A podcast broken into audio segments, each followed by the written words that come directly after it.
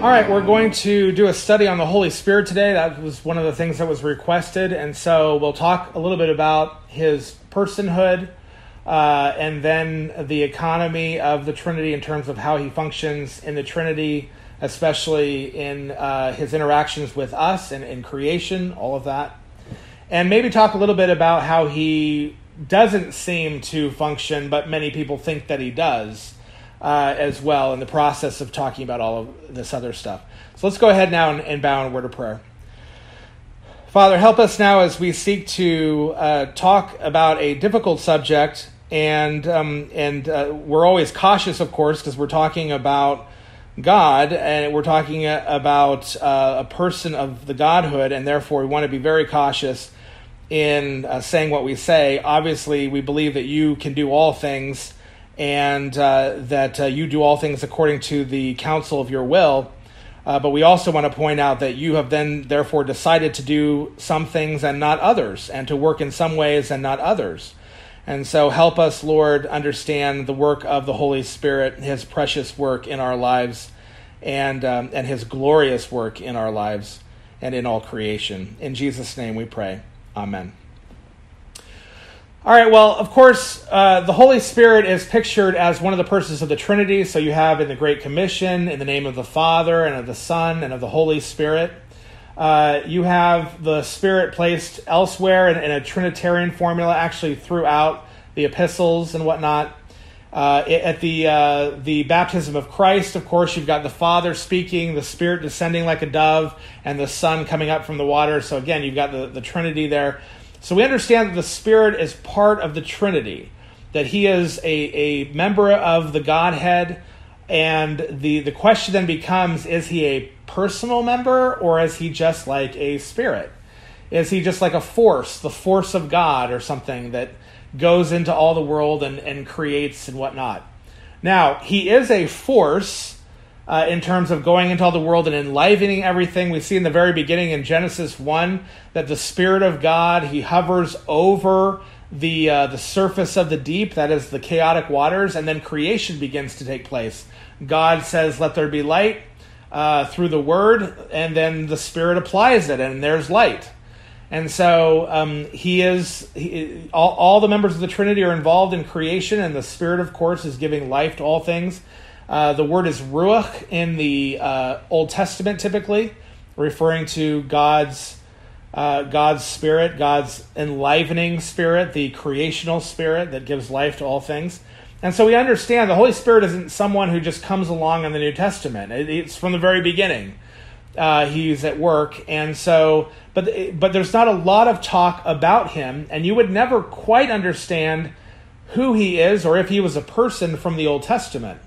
And some of the New Testament, you may not even understand that. And so, a lot of people, when they think about the Holy Spirit, they almost have this kind of Star Wars, the Force idea of the Holy Spirit, to where you know you can throw the Spirit around and and he's like a uh, like electricity that's flowing from you or something.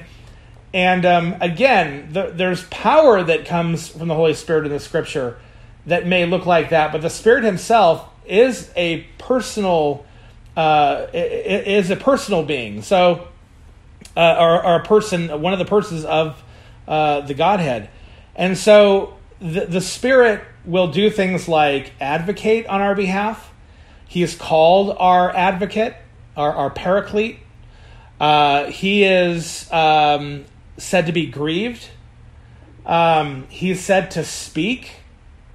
And so we're going to read some of these texts to, to show that you, electricity doesn't speak.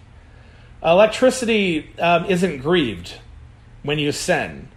Um, you know, electricity can't advocate for you. That, that's not something that electricity can do. And so in John chapter 14, verse 16, says, Then I will ask the Father, and he will give you another advocate. So Jesus was one advocate, and the Spirit is another to be with you forever. In John 16, 7, But I tell you the truth, it is to your advantage that I go away. For if I do not go away, the advocate will not come to you. But if I go away, I will send him to you. And so he's being sent to them um, as their advocate.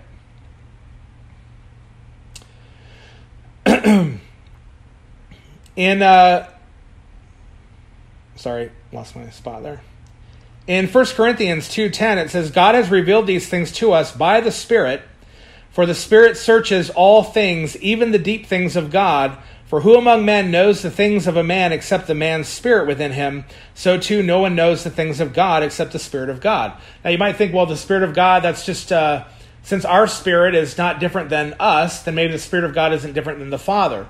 But it's very clear that the Spirit of God is distinct from the Father, and sometimes he can even be called the Spirit of Christ or the Spirit of Jesus. And so we can see that, yes, the Spirit, they're, they're you know, if we understand the Trinity, it's that they all indwell one another. And so you can say the Spirit of Jesus, the Spirit of the Father, but also the Holy Spirit. Holy Spirit by itself is said 90 times in the New Testament, and that's not including all the times that the word Spirit by itself refers back to the Holy Spirit, which is even more than that. Uh, Revelation 2 7 says, The one who has an ear to hear better hear what the Spirit says to the churches. So everything that Jesus just delivered to them is also the Spirit saying it to them as well. Now, some people might say, well, then the Spirit and Jesus are the same. But I just want you to notice we just read the passage in John that says that the Spirit is another advocate, not Jesus. Jesus is going away so that he sp- sends the Spirit. So they're not the same. And so distinct again. So there's a oneness, there's a unity, and yet there's this distinction. Ephesians 4:30 and do not grieve the Holy Spirit of God by whom you were sealed for the day of redemption. So if you can grieve him, that means he's a person. Um, that that means that there's at least some sort of even if it's an anthropopathic, anthropopathic language that's being used, you understand that there's there's a uh, disposition toward what you're doing that the Spirit Himself has as a person. We understand the Spirit, of course, is God as well in Acts 5 3 and 4. But Peter said to Ananias, Why has Satan filled your heart to lie to the Holy Spirit and keep back for yourself part of the proceeds from the sale of the land? Before it was sold, did it not belong to you? And when it was sold, was the money not at your disposal? How have you thought up this deed in your heart? You have not lied to people, but to God. So lying to the Holy Spirit is lying to God which incidentally, just ecclesiastically, lying to the apostles slash elders is lying to the Holy Spirit and lying to God. Uh, just to be aware of that whole thing. In 2 Corinthians 3:18, and we all with unveiled faces reflecting the glory of the Lord are being transformed into the same image from one glory of one degree of glory to another which is from the Lord, who is the Spirit. Um, now we can go over numerous verses and talk about you know that all day. Uh, in Acts chapter thirteen, uh, it says the Holy Spirit said to me, or the, said to us, or the Church of Antioch. Now I forget. I actually should have read it. Um, but the church to the Church of Antioch, set apart for me Saul and Barnabas for the purpose which I have called them. And so uh, Acts 13 is actually having the Holy Spirit speak to the church at Antioch. Well, again, he's not like nudging them emotionally, he's not putting thoughts in there, he's actually talking to them. Electricity does not talk. And so we understand that he's a person. Now, uh, what is the Spirit's role with us and in the world. So his role with us is basically what I, I laid out in the beginning. It's actually creation. The role of the Spirit is to apply to creation what God has decreed uh, to come about through the work of the Son. The Spirit is to apply that. And that's true of creation in general, and that's true of even our creation as Christians both in our uh, being created in Christ in terms of justification and regeneration and all of that, and also in our sanctification. So he continues to apply God's work uh, through Christ to us in, uh, in, in our creation as we are sanctified and, and ultimately when we're glorified. So this means the Spirit is basically everywhere. In Him we move and have our being. uh, that that statement that Paul quotes there is true of God because it's true of the Holy Spirit. David says, "Where can I go from your Spirit?" There's nowhere. He's everywhere, and so one of the difficulties I think that the modern Christian has in thinking about God is that they tend to think of God as like just some big guy in heaven and God's like away from them. And so they have this more transcendent view of God. Or they have an overly immanent view to where they think God's like a part of creation or a part of them in creation or something. And, and neither of those is correct. However, uh, it is true that God is everywhere, filling all things and all things in Him in that way. They're not a part of him. Uh, he's not dependent upon creation. Creation is a created thing. He's not created, but he fills all things, holds all things together. In him we do move and have our being. He is in us, through us. He, we are moving within him. And so God is all around us in that way and all in us in that way who are believers and um, through Jesus Christ. And so he is, and what is he doing? Well, he's creating. He's convicting the world of sin, which is what we call conscience. I don't actually think that men have their own conscience. I think that when it talks about writing something on, on men's minds, it's talking about the spirit being present and conveying those things to man. And he can basically uh, he can ignore the spirit and become callous and therefore become even further depraved in what he believes is good and, and evil. Um, but the Spirit ultimately is there to convict and to bring to salvation, and because that's applying the work of Christ. The work of Christ, as decreed by God the Father, was to both judge the world and also to save the world. Uh, the judgment of the world came about because there was not a reception of the work of the Son, but uh, but the Son uh, was saving the world, and so the Spirit now applies that work to everyone uh, in, in accordance with what God has decreed. And so, as many are appointed to salvation, the Spirit brings them into salvation, regenerates them, uh, justifies them, applies the work of Christ to them so they're justified, and applies the daily work of Christ to them, the gospel to them, as He sanctifies them. And this is why it's so important for us to not grieve the Holy Spirit because what are we doing? Well, ultimately, that phrase, grieve the Holy Spirit, means we're going contrary to the work of the Spirit, which is creational. We're going contrary to creation, and we're going more into chaos. And so that's the opposite of what the work of the Spirit is doing in our lives. And so that's really important. Now, now that we've talked about the general idea of who the Spirit is and what his role is in the world, I want to talk a little bit about the way the Spirit communicates to his people because this is probably the biggest misunderstanding of all. And we're not going to talk about spiritual gifts today. That's a whole other lesson that we could do. Um, but he does give spiritual gifts, but for what purpose?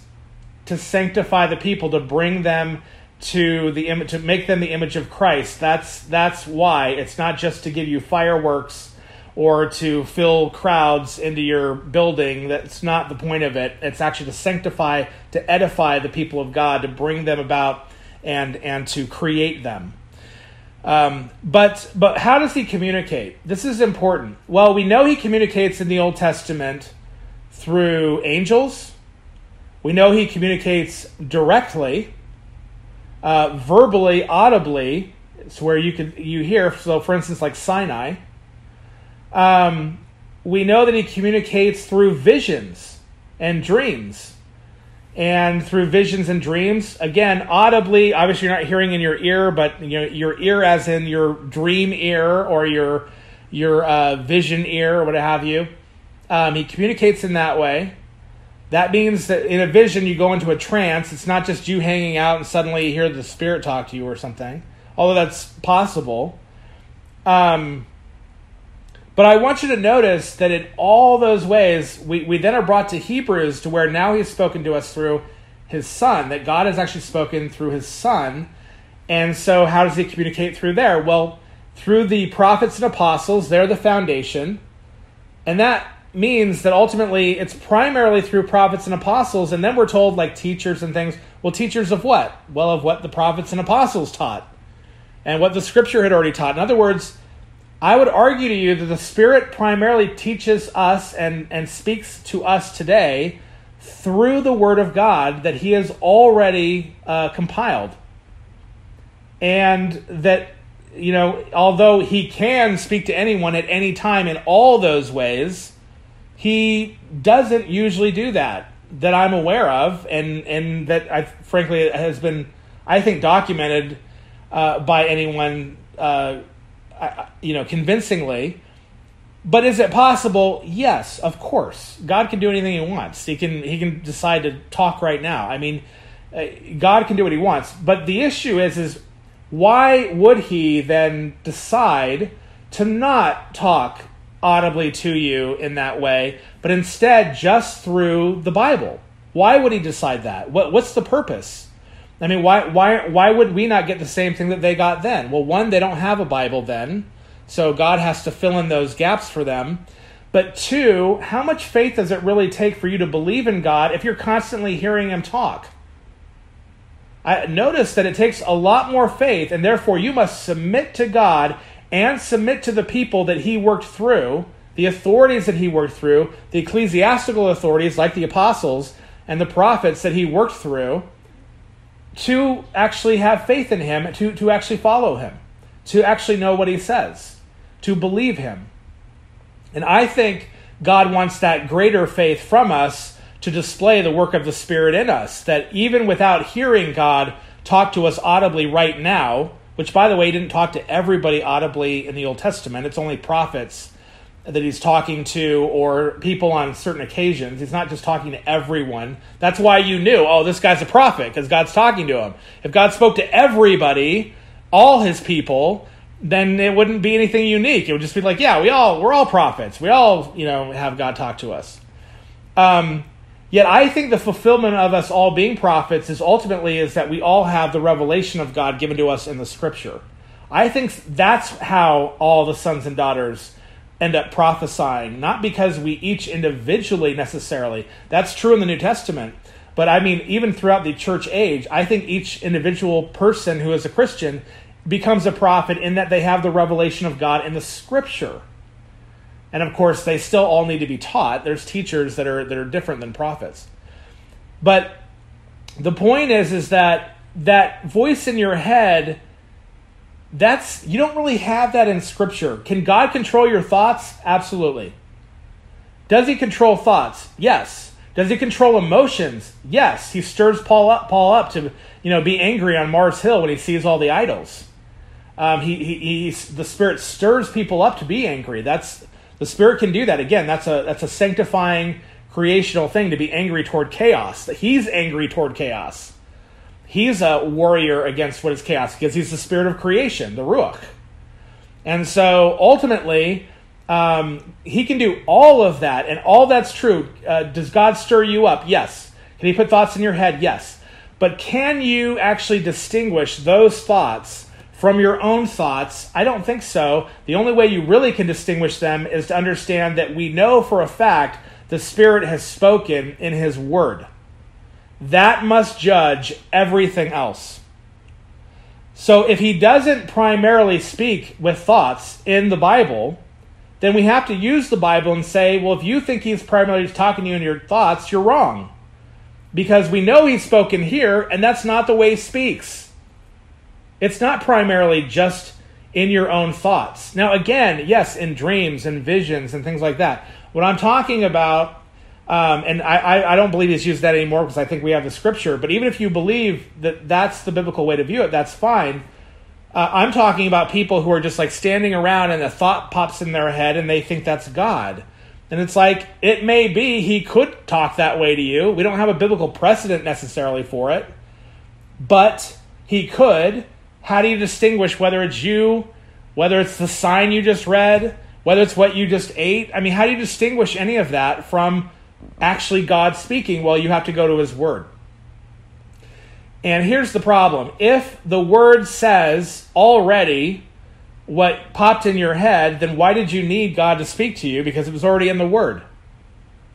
And in fact, if it says something contrary to the Word, then you know it's false because not, God's not going to contradict himself. And so, why would you need it? Well, it's obviously not from God, then it's contradicting Him. So, the only thing that would that be the case for would be things that are consistent with Scripture, uh, and yet they don't contradict it, but they're not explicitly said by Scripture. Again, that's fine if you want to believe that God speaks to you in that way. I just don't want people coming to me and saying, yeah, God said this, and they're contradicting the Word of God. And I have that happen all the time. All the time. People saying, well, yeah, but God spoke to me and said this, so we're going to do this instead. And it's like, that's not biblical. And so now you're contradicting the Word of God with your supposed revelation that you're getting, which isn't even the kind of revelation in the way that the Spirit reveals things in Scripture.